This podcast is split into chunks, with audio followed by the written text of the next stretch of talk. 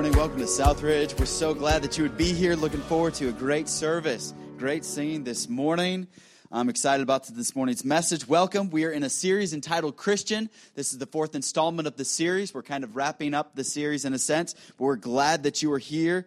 Each week we've been redefining, or not redefining, we've been getting back to what Christian is supposed to mean because it's more than just a label. And today it seems like Christian, that's all it is, just, just kind of a label. Nothing really more, nothing really less. Everybody calls themselves a Christian nowadays, whether they are or they aren't. But we're getting back to what it truly means to be one who follows Christ. And we've been talking through different subjects. We've been talking about. Um, when it comes to being a Christian, what does that mean? Because you and I know a lot of people that love Jesus. I mean, if you ask people, hey, do you like Jesus? And they'll tell you, oh, I love Jesus. I just can't stand his followers. I just can't stand anybody that follows Jesus, you know? I mean, Jesus is great. I like him, but it's all those other people that I just don't get along with. And, and, and, and I find that peculiar because we're supposed to be so much like Jesus. And I think it's been because we settle for being a Christian. Like, not really living up to it. It's just kind of like, oh, I'm a Christian. Yeah. My life doesn't really live or I don't really act like it, but, you know, that's just kind of the label that I throw on it. So we're just going back into it. And we've been asking several hard questions because I find a lot of people, when it comes to Christianity, the reason they're so put off is because Christianity is answering questions that nobody's asking there's a lot of people that are uh, out there saying, oh, hey, this is when we think Jesus is going to come back, and this is what we think about this, and this is what we think about this. And everybody's saying, hey, how does that help me in, in, in my life right now? How, how, am I supposed to engage with that? How am I supposed to uh, deal with that? I've had a couple of reporters, for whatever reason, call our church. In the last uh, two weeks ago, there was one. Don't worry, we're not getting sued. There's nothing bad happening. But we had a reporter call me la- two weeks ago, interested about the church. And then again this week, uh, another one. They're just like, hey, how do you engage people that are in the Silicon Valley? And I'm like, well, you got to find them where they're at answer the question that they're wrestling with in their life. If you're just talking over them, just trying to fill their heads with knowledge, that's not going to work. And so we're coming back to are we asking the right questions? So we've asked so many questions, but this week, and I think it's one of those foundational questions we need to ask why would anyone want to become a Christian? You ever thought about that? I mean, why would anybody want to? Because I know a whole lot of Christians who they're Christians and they're really mad about it. I mean, you just see them and they're just like, yeah, I'm a Christian. And they're just, they act like their life sucks. And they're just like, oh, it's terrible, you know? Uh, all the things I can't do anymore. All the things I used to have so much fun. And they talk about, oh, I used to party like crazy and I used to do all this and I used to, but now I'm a Christian, so my life is boring.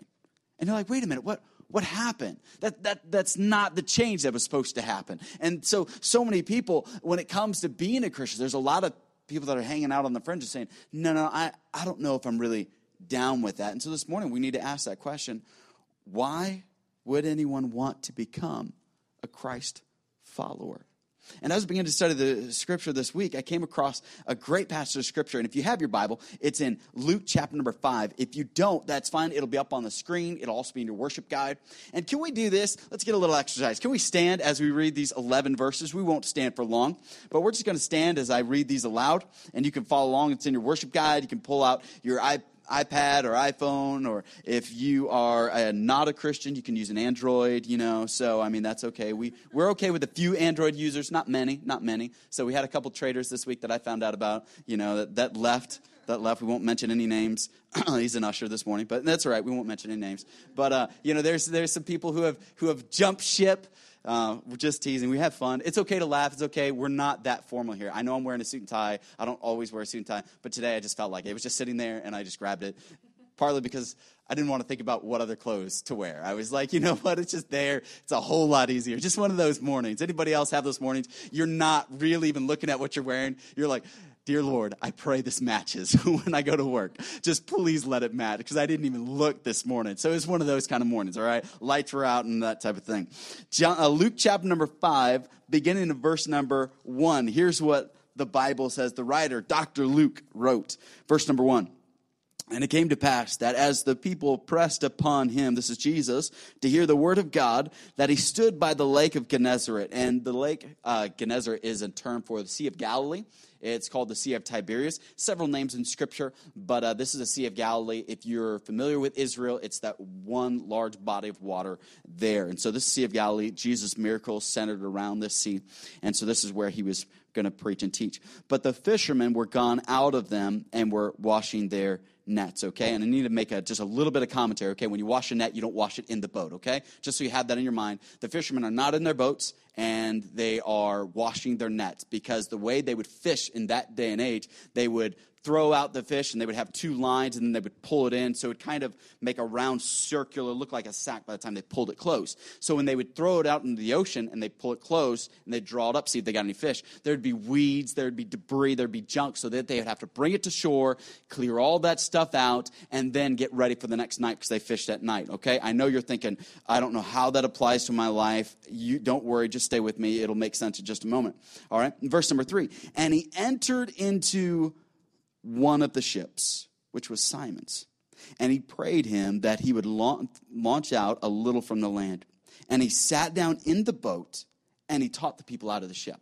So there were so many people on the shore that were listening to Jesus, and the crowd's getting closer and getting closer. And I don't know if you've ever been waiting for a, uh, a movie, or you're waiting for a concert, or you're waiting in to get into, uh, it's Black Friday, you're waiting to get into Best Buy, and the crowd is like just pushing you. You're not even moving, but there's this crowd like pushing you. This is what's happening. Jesus is teaching, the crowd is getting larger, and it's getting larger. He's backing up more, he's backing up more. All of a sudden, he's feeling a little bit of waves, kind of wash up on his feet, and he says, forget this. I'm just going to get in a guy's boat and they can't push me anymore. So he's starting to teach from the boat, okay? So, verse number four. And when he had left speaking, he said to Simon, Launch out in the deep and let down your nets for a draught. And Simon answered and said unto him, Master, we have toiled all the night. I mean, we've worked hard all night to fish. And here's what mm, Peter says. And he says, and have taken nothing. We didn't, we didn't get anything. We fished all night long and we're tired. We're sleepy. We're mending our nets. But I love what Peter says. Nevertheless, at thy word, I will let down the net. And when he had this done, they enclosed a great multitude of fishes, and their net break. And they beckoned unto their partners, which were in the other ship, that they should come and help them. And they came and filled both ships, so that they began to sink with all the fish. So these boats, I mean, they're not just tiny little kayaks. These are pretty good sized boats, probably about 18 to 20 feet long, enough room for about four to five men to carry the nets in. So it's pretty decent. So you can imagine in your mind a boat 18 to 20 feet, about five people in each boat. Um, they would fill these boats pretty full with fish. And now they're so full, the boats are about to sink. This is an incredible miracle, okay?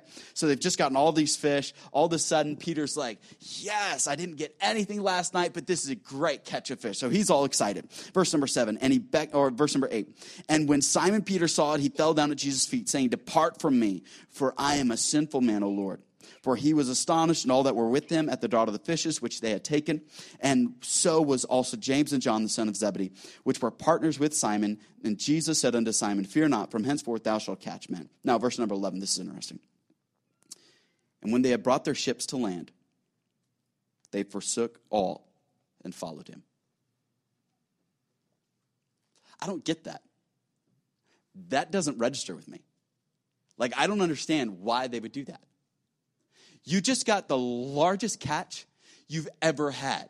This is your income. And all of a sudden, you know how fishermen like to talk about, I caught the fish this big? They really did. I mean, this is, this is one of those days where they go back to everybody else and tell everybody else, we went fishing and it was awesome. All you lazy bums, you went back to go home, you went and slept. Guess what? We filled up two boats, baby. And they were, this is their livelihood. They made a lot of money. And all of a sudden, they just leave it all I, I don't quite fully understand it. And so this morning, I want to deal with that. I want to look into that. But before you sit down, here's what I need you to do. I need you to find somebody next to you, and I need you to tell them what your favorite story is. Could be a movie, could be a book, could be a TV show, could be a sitcom, rom com. I don't care. But before you sit down, you've got to tell them what is your favorite story, and it could be Harry Potter if you're not embarrassed to mention it. It can be, you know, whatever. Um, I don't know, Hunger Games, whatever. You just got to mention to somebody your favorite story, your favorite story, and then sit down. Find find somebody next to you. Tell them what your favorite story story is. And then once you've told them, and hopefully you're not too embarrassed to share what your favorite story is, tell somebody, share with them, let them know what your favorite story. It's okay to talk out loud. Tell them what your favorite story is. Everybody's got a favorite story. And once you've done that, you can find a seat and sit down. You can find a seat and sit down once you've done that. A favorite story. I've got lots of favorite stories.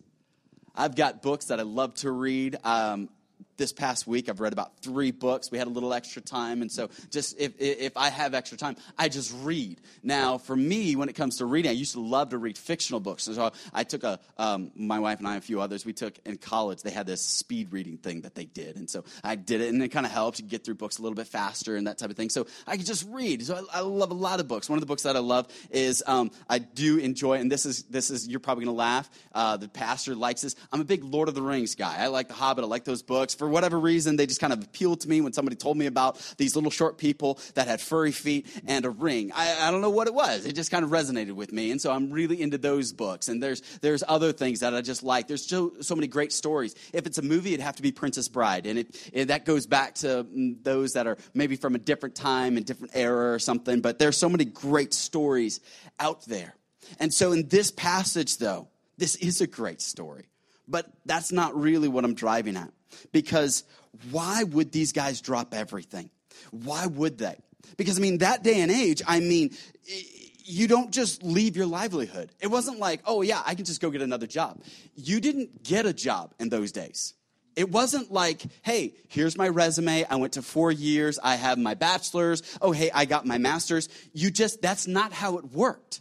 You see, in that day and age, when you were a young boy or a young girl, you would go to school till you were about 12 years old. And at that point, there would be the rabbis would come or the teachers in the community would come and they would look over the class. Whatever city, whatever town, they would come, they would look over the class and they would choose the smartest person in that class. And they would say to that person, follow me. It's the exact same term that Jesus used for his disciples. And what it meant to follow me was to be, hey, you're going to be my pupil, you're to be my disciple, and you're to follow and you're to learn of me. But you got to understand something. That was the only way a Jewish boy or a Jewish girl would advance. But most time it was where only the few would be chosen out of the class. And if you were not chosen, you were told to go back home and to continue your father's trade. So if your father was a carpenter, like Jesus' stepfather, Joseph was, you would become the carpenter.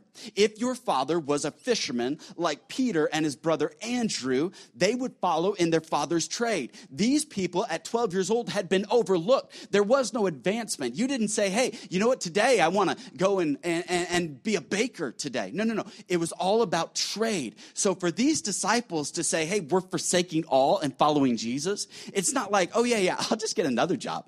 Like today, I'm amazed at how many people are just like, oh, I quit a job, but it's all right. I got another job. I mean, people just like quit them all the time. It doesn't matter because there's, there's another job. And you can go to a trade school and you can learn a trade. But for these people, they weren't just saying, hey, we're done with our job. They were forsaking everything. That was their livelihood. It wasn't any government assistance. There wasn't any handouts. There was nothing. They were saying, we're going to forsake everything and follow Jesus. That just doesn't make any sense. And if you engage the story, you'll see that too, that that's illogical. That's irrational. Why would anybody do that? And as I began to wrestle with the question, it came to me.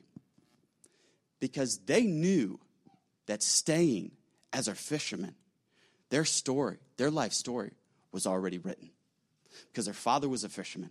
The father before them was a fisherman. And their father before them was a fisherman. And the father before them was a fisherman. And for the first time in their life, here was the chance at a different story. Here was the opportunity to break out of the cycle. Here was somebody that looked into them and said, I see something.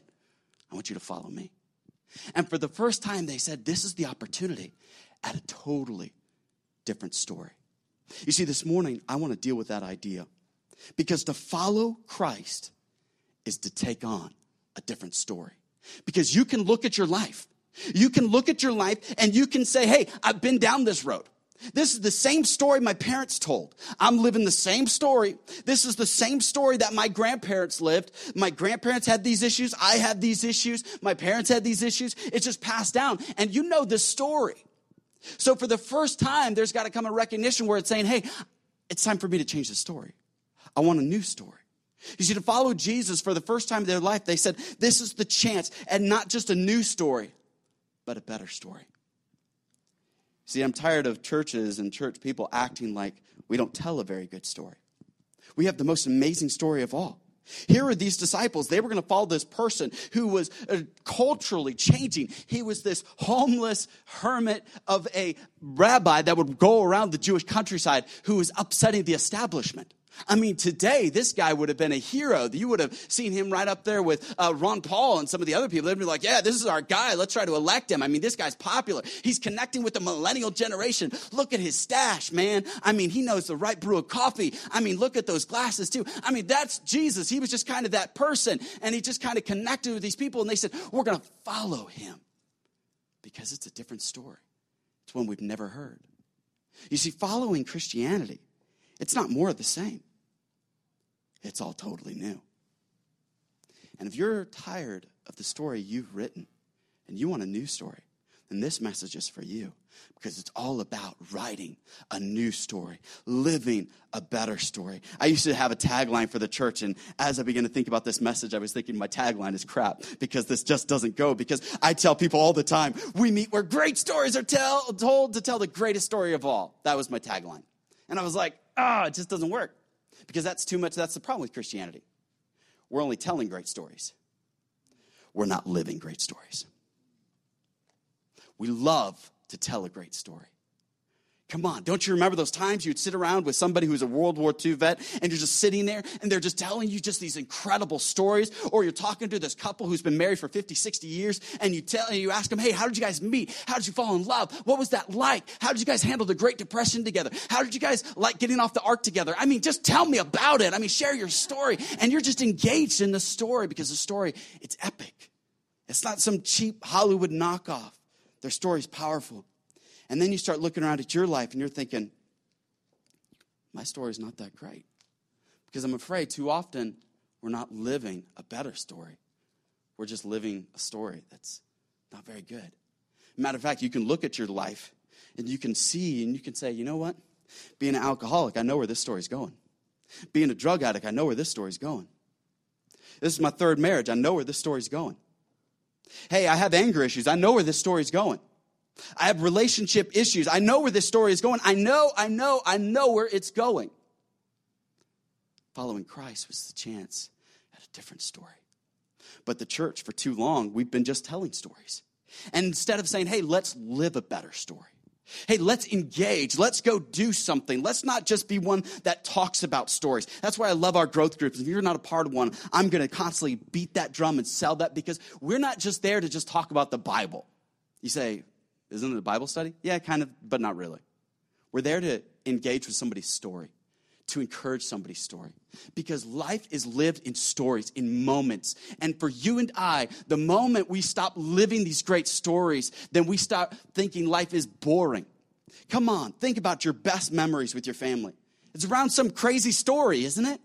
It's around some wacky, weird thing. Our family, we didn't have a whole lot of money, so we'd load everybody up in our Ford van and we had nine people, so we had to go to the junkyard. We took an old captain's chair out of an RV. My dad bolted it down to the back, and so you had this swivel captain's chair just in the middle of this van. We'd be driving down the road. This is before you could um, have like a TV in the van. So my dad had one of those monster TVs. We plugged it into the cigarette lighter. We put that on top of a cooler, and man, we'd be driving down the road with this big old TV, eight kids, arms hanging out, and everything. And we were just a crazy bunch of people and just driving down the road, all kinds of crazy memories, all kinds of crazy things that would happen, but all revolved around a story. I'm afraid when we come to Christians, you say, hey, tell me your story. They're like, what?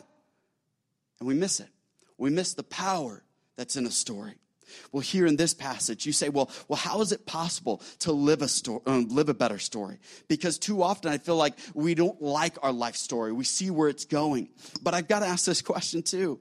Whose fault is it that you're not living a very good story? It's not your spouse's fault. It's not God's fault. It's not your children's fault. It's our fault if we're not living a better story. Because the choice is up to us. Our story is what we make of it, isn't it? Our story is what we write. Our story is what we do. How is your story? Is it a very good one? Is your story the type that you would want somebody to read about? Is your story the type that you want to one day gather around the grandkids or great grandkids and say, All right, let me tell you a great story? Let me tell you about my life. Or is your story going to be a cautionary tale instead of a heroic tale? A heroic tale of ups and downs, of bumps and bruises, of love and loss? Or is it going to be one where you're just, nah, don't do what I did?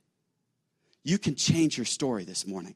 But you say, How? How do I change my story? How do I turn it around? And number one, planning out the possibilities. First of all, I know what you're thinking. You're like, yes, I need a plan. I'm not a very good planner. But no, that's your problem. You are too good of a planner. You want your story to turn out in just certain, certain such a way. Here's Peter. Peter had fished all the night, and Jesus told him in verse number three, he entered into his boat, and Jesus said, Launch out in the deep and in verse number four, uh, Peter said, 5 says, Master, we've toiled all the night.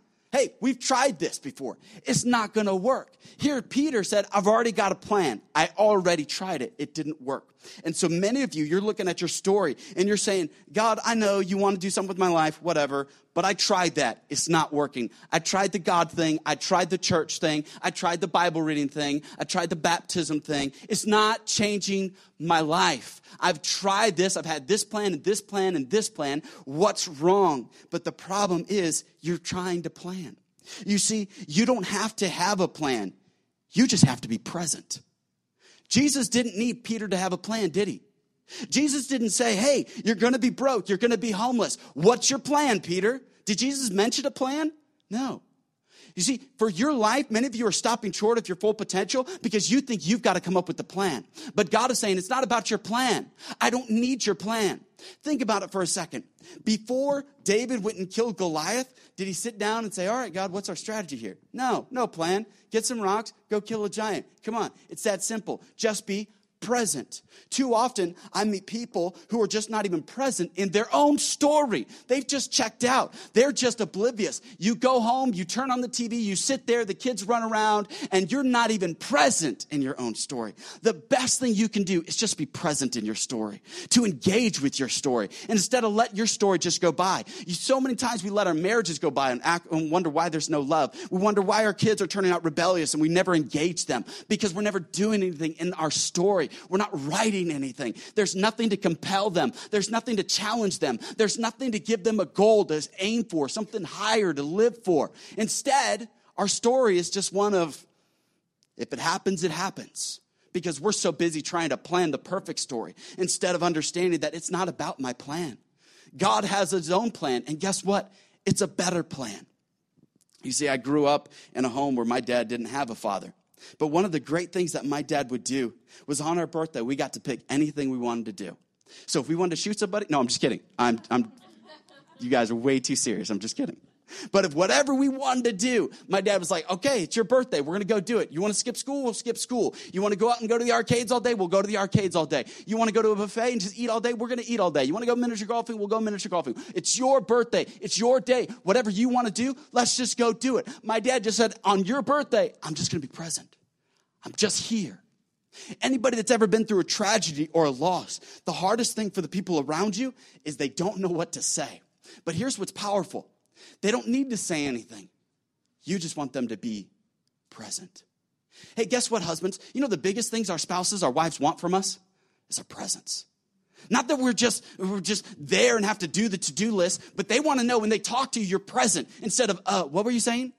I've been talking to you for 10 minutes, and that's all you got out of it? We're not present. Our story is not very good because we're not even present in our own story. So it's time that we say, no, no, this is my story. I'm going to be present in it. Peter, he didn't have to have a plan, he just had to be there. God said, hey, I'll do a miracle through you if you'll just show up in your own story. And some of you, you need a miracle, but you're so checked out. You're so checked out of Christianity, so checked out of reality, and so worried about how am I going to pay the bills? How am I going to do this? How are my kids going to turn out? How is this going to happen? And God's just saying, hey, would you relax? I got a plan, but I just need you to engage. I loved how Dougie was trying to get us to just engage in the worship. Just got to be present. Just be present with it. Just sing with it. Just participate. And that's what God wants from us. Did God ever once in scripture say, hey, what's your guys' plan to save the world? No. Matter of fact, he said, I've got the plan. I just need the people who will be present in it. Our lives would be radically different if we just said, hey, I'm going to show up. I'm just going to be a part of it. You see, in 1 Corinthians chapter number 2, here's what God said. He said, But as it is written, I have not seen nor ear heard, neither hath entered into the heart of man the things which God hath prepared for them that love him. God already prepared it. God's already got the plan. You and I just have to show up and engage with it. You just got to show up at a church and say, hey, how can I engage with our community? How can I engage in a great story? How can I engage with my family? Some of you are worried about your children. Just go sit down and talk to them, engage them. Go take them rock climbing. Do something crazy with them. Just engage them. Take your spouse on a wild adventure. Do something to write a better story because it's nobody's fault but yours that your story isn't very good. And I'm tired of people, especially Christians, acting like, oh, my story's not very good. Of course it's not, because the way you're acting, you're not engaging. You see, we need to practice being present. It doesn't just come naturally, we have to engage. We have to practice. We have to work at this thing, especially in a society where everything is pulling for your attention. Your phone is pulling for your attention. Your email is pulling for your attention. The TV is pulling for your attention. Your kids are pulling for your attention. Your spouse is pulling for your attention. So it's very hard to even engage. Even on a service right now, some of your pockets are vibrating from your phone. Some of you are thinking about things you've got to do this afternoon. Some of you are just not really engaged because work is this, and you're not present in the moment, and you're missing out on great moments because you're never present, ever.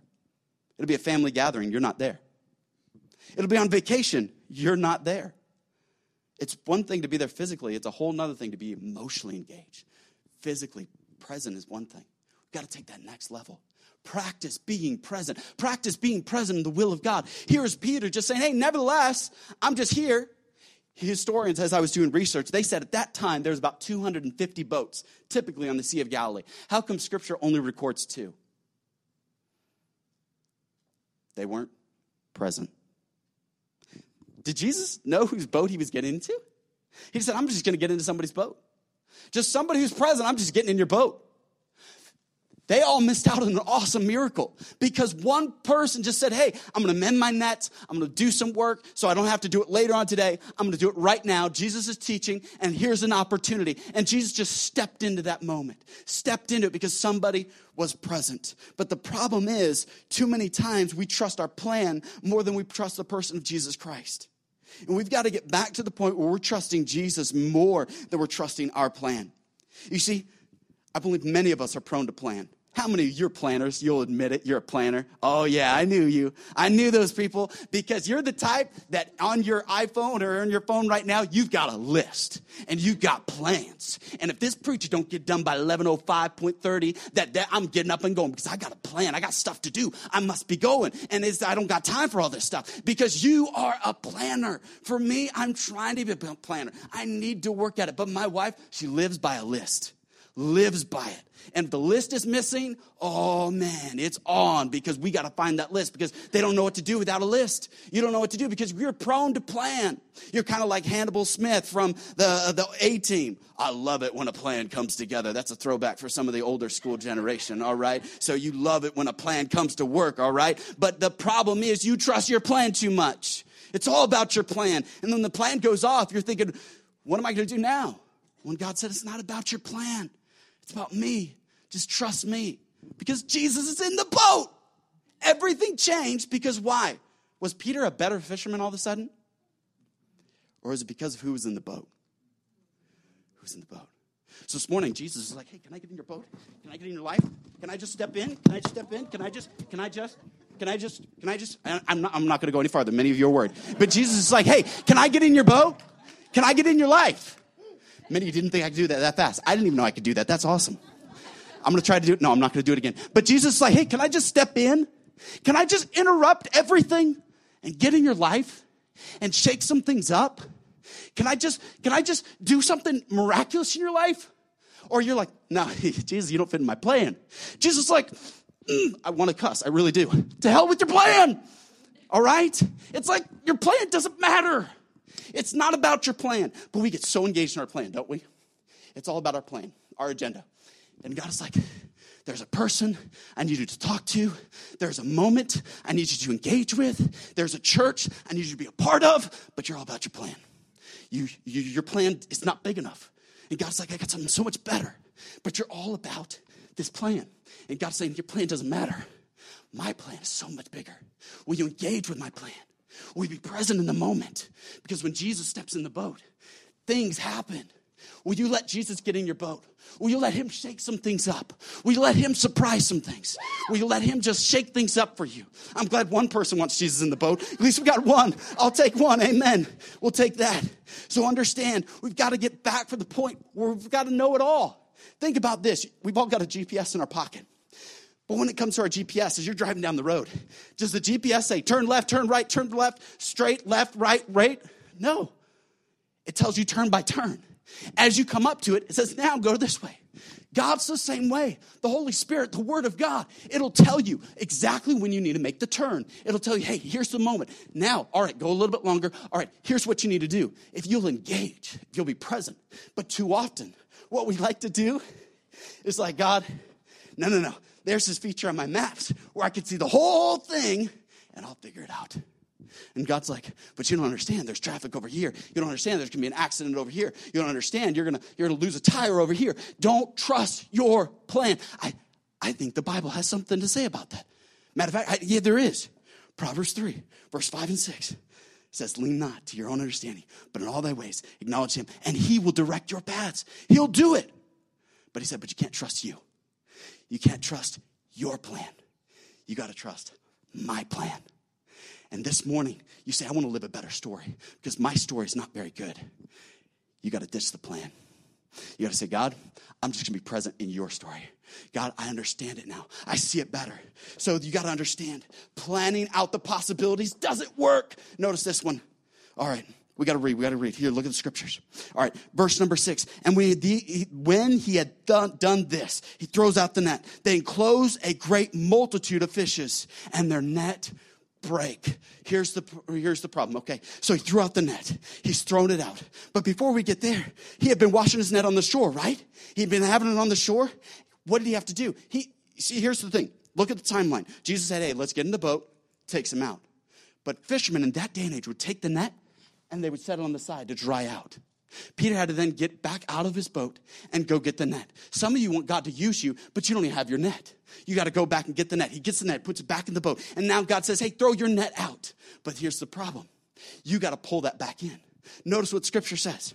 Scripture begins to say, not only do you have to pull it out, but in verse number seven, uh, verse number six, it says, the net was so full it began to break, and they beckoned unto their partners which were with them in the other ship that they should come and help them. And they came. And here's what's interesting about this story, okay?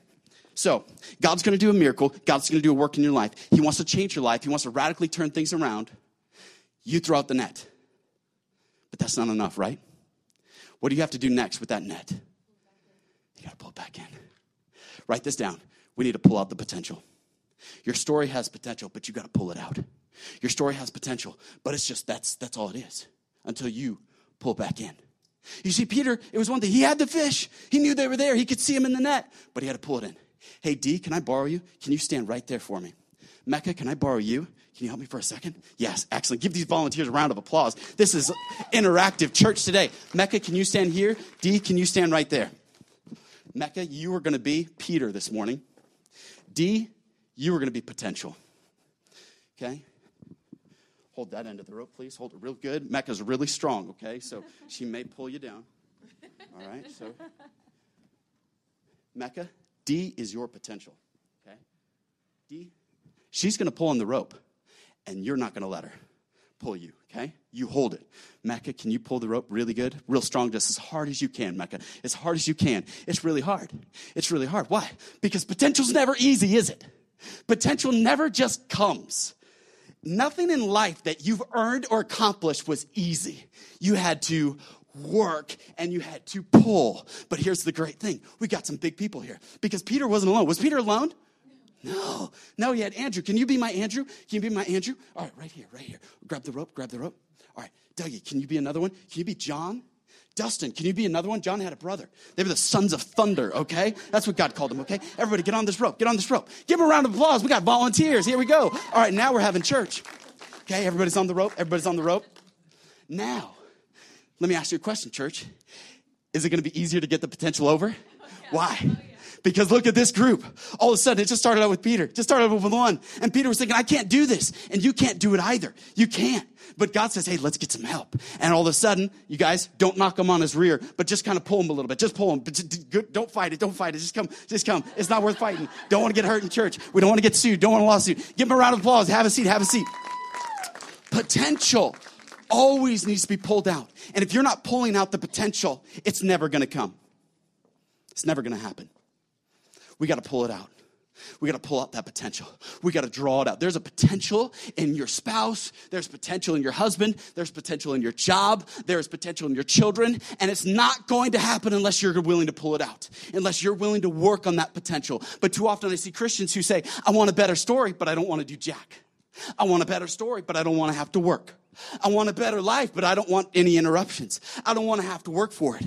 But you got to understand, if you're going to have anything better, you're going to have to pull. You're to have to work. God says, Hey, I'll help you. I'll be here. I'll provide the miracle, but you're to have to pull. You're to have to work this thing. There is potential in your life. There is power inside of you because God says, Hey, your Holy Spirit resides inside of you. So you have all the potential. You have all the power that you need, but you've got to pull. And until we as Christians begin to realize that we got to pull this thing, it's never to happen. We got to pull this church. We've got to pull this church. We've got to pull this church. It's not just going to happen. We've got to pull this church. We've got to pull our families. We've got to pull our families. Husbands are going to have to pull their families. They want a good family. Uh, wives are going to have to pull their husbands. They want them to turn out. You're going to have to do some pulling. It's going to take some work. Hey, moms and dads, you got to pull those children. You want them to turn out. You got to do some pulling. You got to do some work. I know your job isn't everything you want, but you're going to have to do some pulling. You're going to have to make a difference there. And if you're thinking you could just go in and not pull, you're missing out. Because the, the key to having a better story is you being willing to pull. I need some people who say, Yes, I'm willing to pull this morning. I'm ready to pull. I understand the story is not just going to be better on its own. I have to pull. I have to pull this thing. I have to pull this thing. So pull out the potential. Pull out the potential in people. Pull out the potential in your situation. But don't ever give up because too often we look at great stories and what thing does every great story have in common? There's always a great conflict. And you want conflict free Christianity, and it's not reality. Here in this story, there's a conflict. I've fished all night. I've tried that, Jesus. But Jesus says, Oh, no, no, no. I'm in the boat now. And now well, we're going to do a miracle, but you're going to have to work. You're going to have to pull this thing. Understand, Jesus created the world. It wouldn't have been anything for Jesus just to say, Hey, fish, boat, just jump in. Just jump into the boat. But God understood partnership partnership. We are part of this thing. We've got to participate in this thing. So there's going to be some conflict. Understand in your life, there's going to be some conflict in the story, but that's okay because conflict is what is building you. The conflict in the marriage doesn't have to destroy the marriage. It can build the marriage. As long as you say, I'm going to continue to pull out the potential in my wife. I'm going to continue to love my wife. I'm going to continue to serve my wife. I'm going to continue to bless my wife. I'm going to continue to serve my husband. I'm going to continue to speak speak kindness over him. I'm going to continue to love my children even though they're rebellious. I'm going to continue to serve my children. I'm going to continue to serve the church. I'm going to continue to sacrifice for others. I'm going to continue because it's going to take some work pulling this thing out. But too often we say, no, no, no, I don't want any conflict. But not only is conflict a hindrance, I also see that for a lot of people, the biggest hindrance to their potential is doubt. And we need to keep doubt out. We need to keep doubt out. Say that out loud. We need to keep doubt out because you're looking at your story and saying, There's no way I could live a better story. You don't know my past. You don't know my life. There's no way I could live a better story. But the problem is, you're doubting the one who created you. You see, God created you, He created your story, and God knows your quirks. He knows your issues. He knows your faults. He knows your failures. And God says, I still decide to use you. I want to use you. Peter wasn't anything special. He got passed over by the rabbi. He's now a fisherman. And if anything, unless Jesus comes and changed anything, he would have continued to have been a fisherman. But Jesus came and said, I'm going to pull out some potential. And Peter even had to deal with some self doubt. I need you to understand this morning. It's not necessarily that you doubt God, but too often I meet Christians who doubt themselves. Too often I meet Christians, they don't doubt God and His power, but they doubt what God wants to do through them. But this morning we need to say, wait a minute, I need to keep doubt out of my life because God wants to do something. In the book of Colossians, it says that the hope of glory is inside of us. Christ, the hope of glory, which dwells in us. God says, I want to do something. There's this hope of glory. You see, understand this your story has all the potential you bring to it. Your story has all the potential you bring to it. Peter brought his net. His net was the potential. Your life is your net. What are you doing with your net? Where is your potential? Are you throwing your potential out the window? And I'll tell you, there's a lot of people, because of drugs, because of other things, they're saying, hey, I'm going to throw my potential out. Uh, wrong friends, I'm going to throw my potential out. I promise you, Peter had friends that helped pull his potential not the other way around. The people that he called, James and John, helped pull, they didn't push. And if you look around at your life and you see friends who are not pulling the potential out of you, they're the wrong kind of friends. And that goes for the teenager, that goes for the middle aged person, that goes for the adult, that goes for the grandpa, that goes for anybody in this room. If you're surrounded with people that aren't pulling potential out of you, they're not your friends. Because a friend looks at you and sees the potential. They look inside and they say, There's, there's a diamond in the rough. I want to pull that out of you. Because some of you, you got friends and they don't pull good stuff out of you. Matter of fact, as soon as you get around them, you're ticked off, you're miffed, you're upset. And instead of them pulling anything good out of you, they're just pulling garbage out of you. You get all upset you turn into a totally different person around those people, but yet you constantly go back to those people.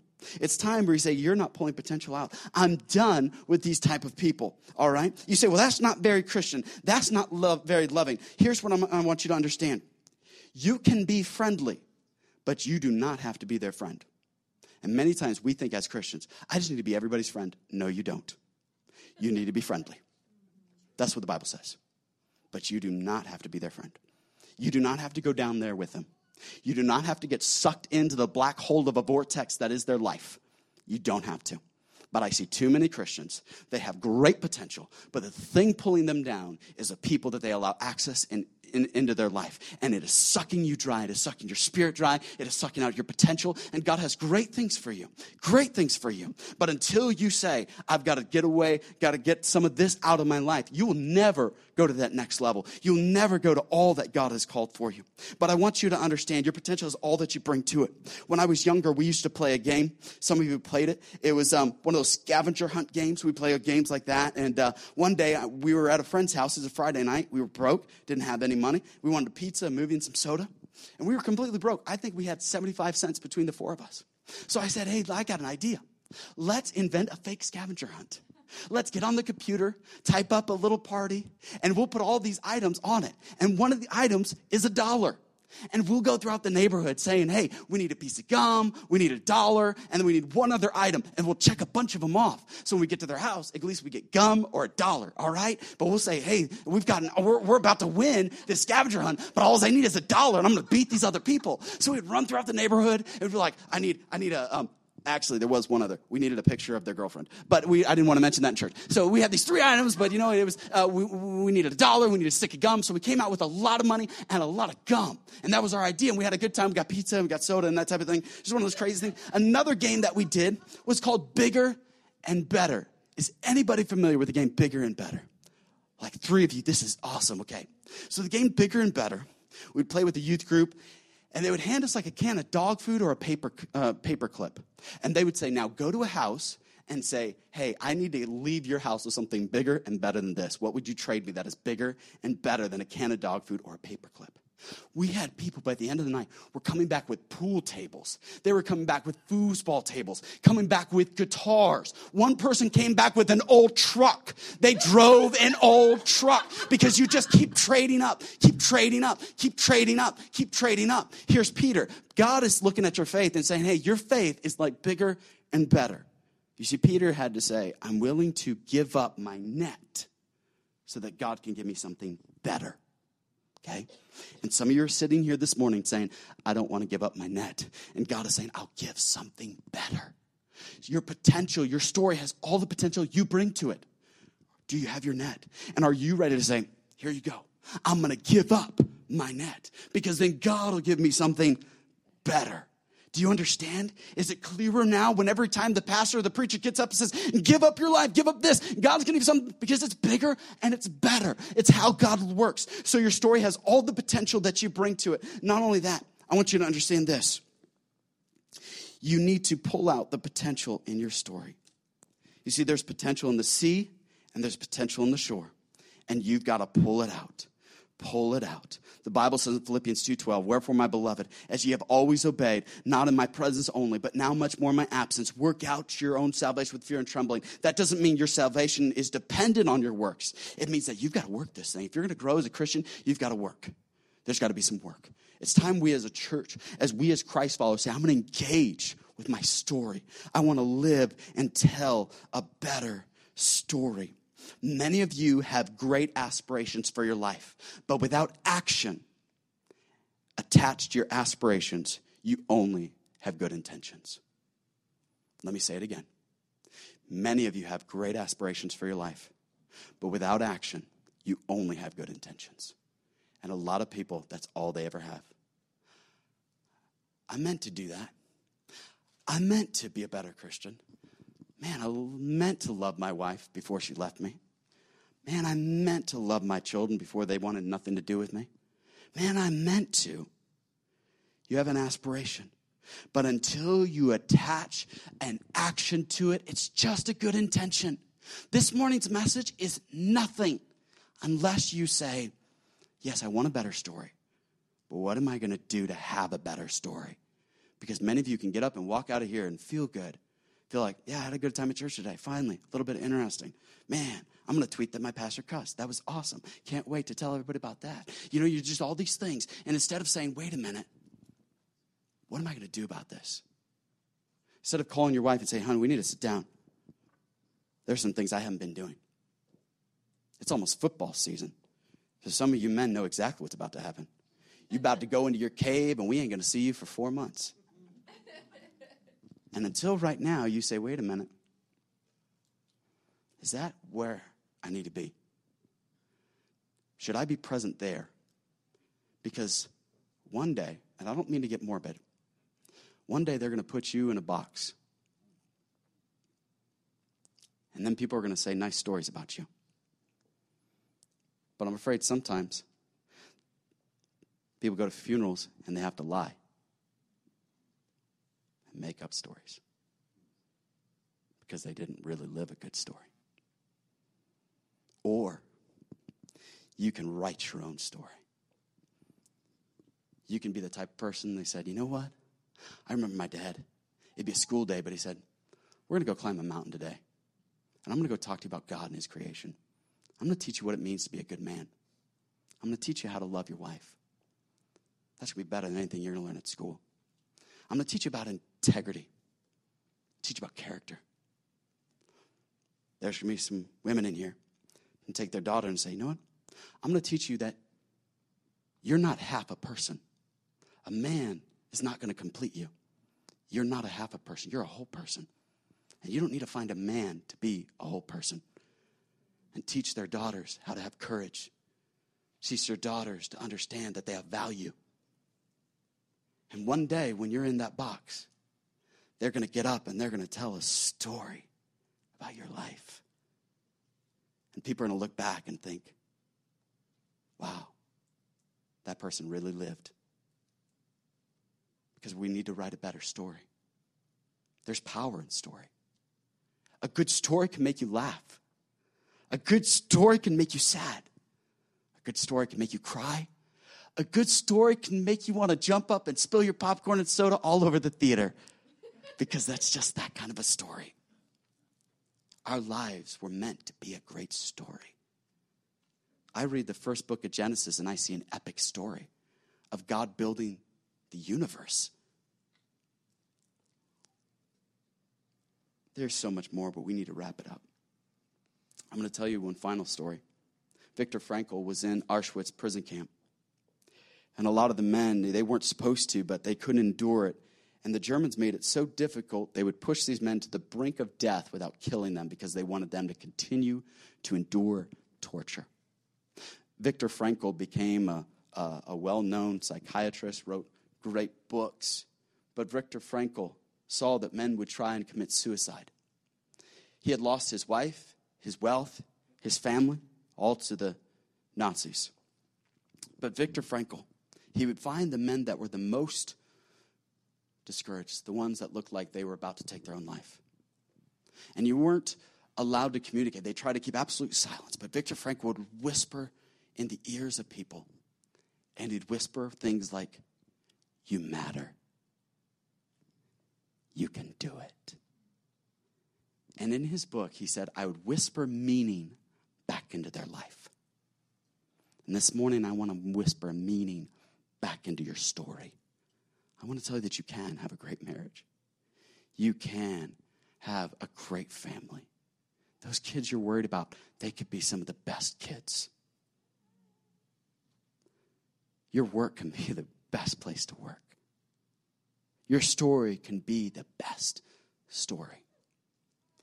But you need to understand every day of your life is a page in your story.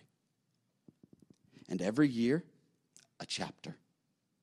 Your life is a story. Make it a great one.